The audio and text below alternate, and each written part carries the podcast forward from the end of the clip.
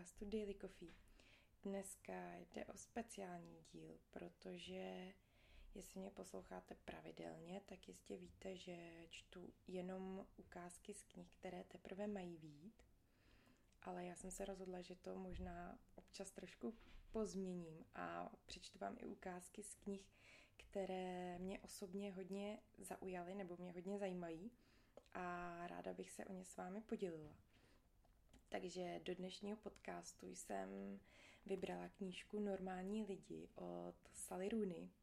Pokud sledujete literární scénu nebo aspoň nějaký uh, knižní blogery na Instagramu nebo na Facebooku, tak asi už jste o téhle knížce slyšeli, ale možná vás nenapadlo po ní sáhnout.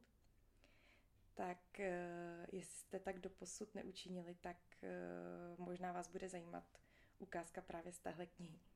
Takže dneska budu číst uh, z knihy Normální lidi od Sally Rooney, která vyšla v nakladatelství Argo na Velký knižní čtvrtek 15. října.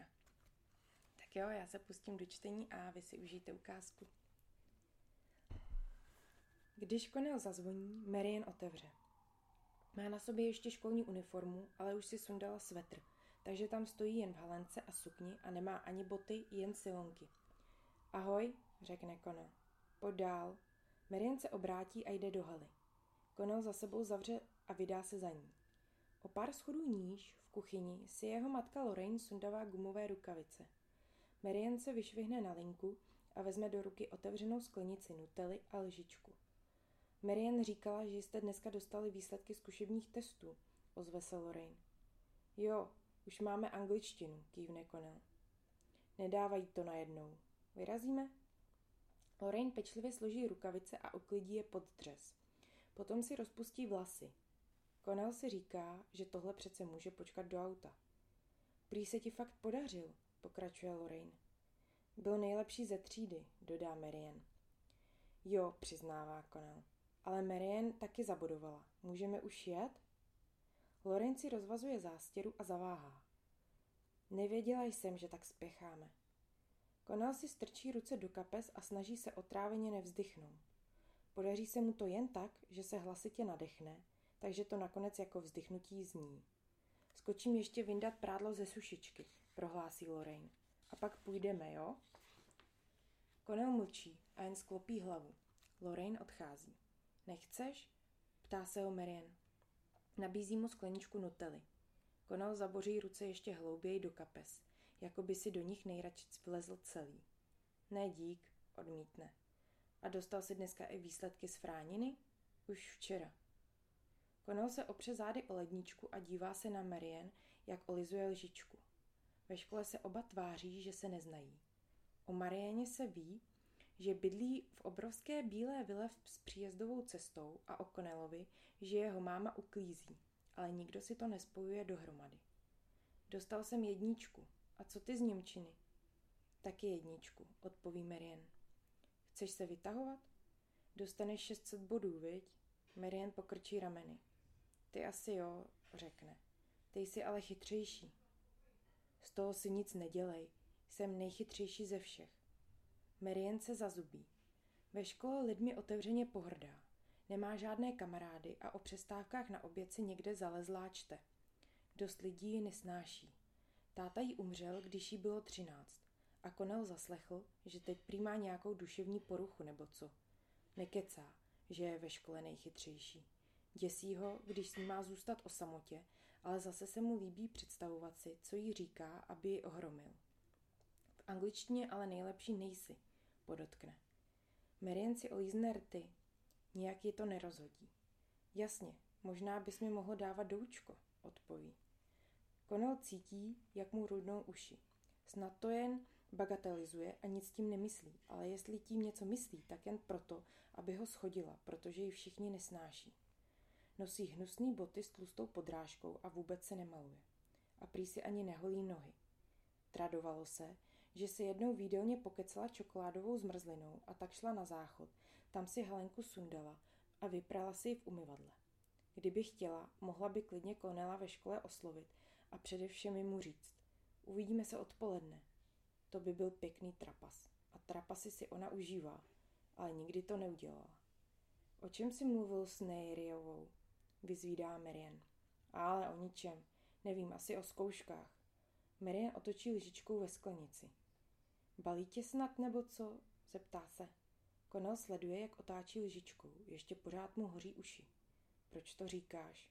Ptá se. Pro boha, snad s ním nic nemáš, že ne? Ani omylem. Připadá ti to vtipný? Promiň, omlouvá se Marian.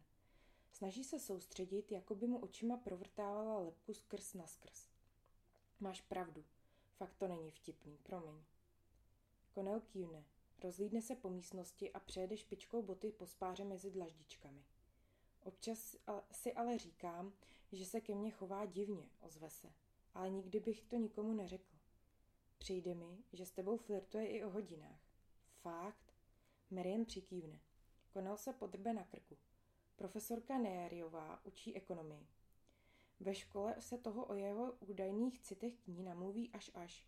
Tvrdí se dokonce, že si ji snažil přidat na Facebooku do přátel, což teda rozhodně neudělal a neudělá. Vlastně ho nijak zvlášť nezajímá, ani se s ní nebaví. Zatímco ona se k němu docela má.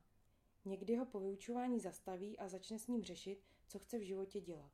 Jednou se dokonce dotkla jeho kravaty. Nemůže přece nikomu říct, jak se k němu chová, ostatní by si mysleli, že se chlubí. Při vyučování mu je trapně a stydí se, takže se ani nemůže soustředit. Jen sedí a tupě zírá do učebnice, dokud se mu sloupcové grafy před očima nezačnou rozplývat. Pořád si ze mě někdo dělá srandu, že ji miluju, stěžuje si Konel. Ale to není vůbec pravda.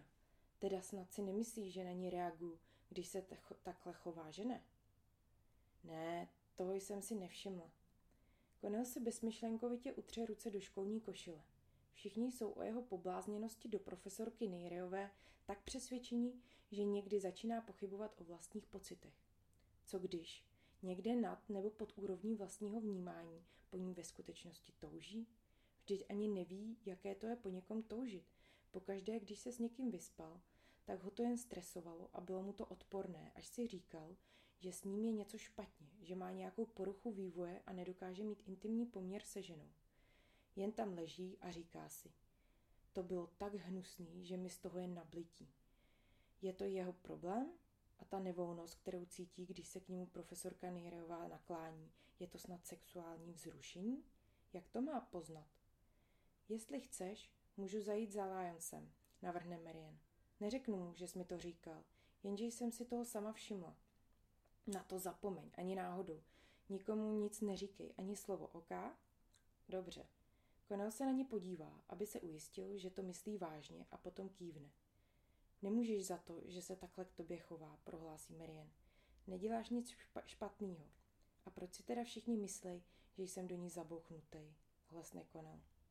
Možná proto, že když s ní mluvíš, jsi červený až za ušima. Jenže ty se červenáš furt, prostě máš takovou kůži. Konal si krátce odfrkne. Tak teda dík řekne. Fakt?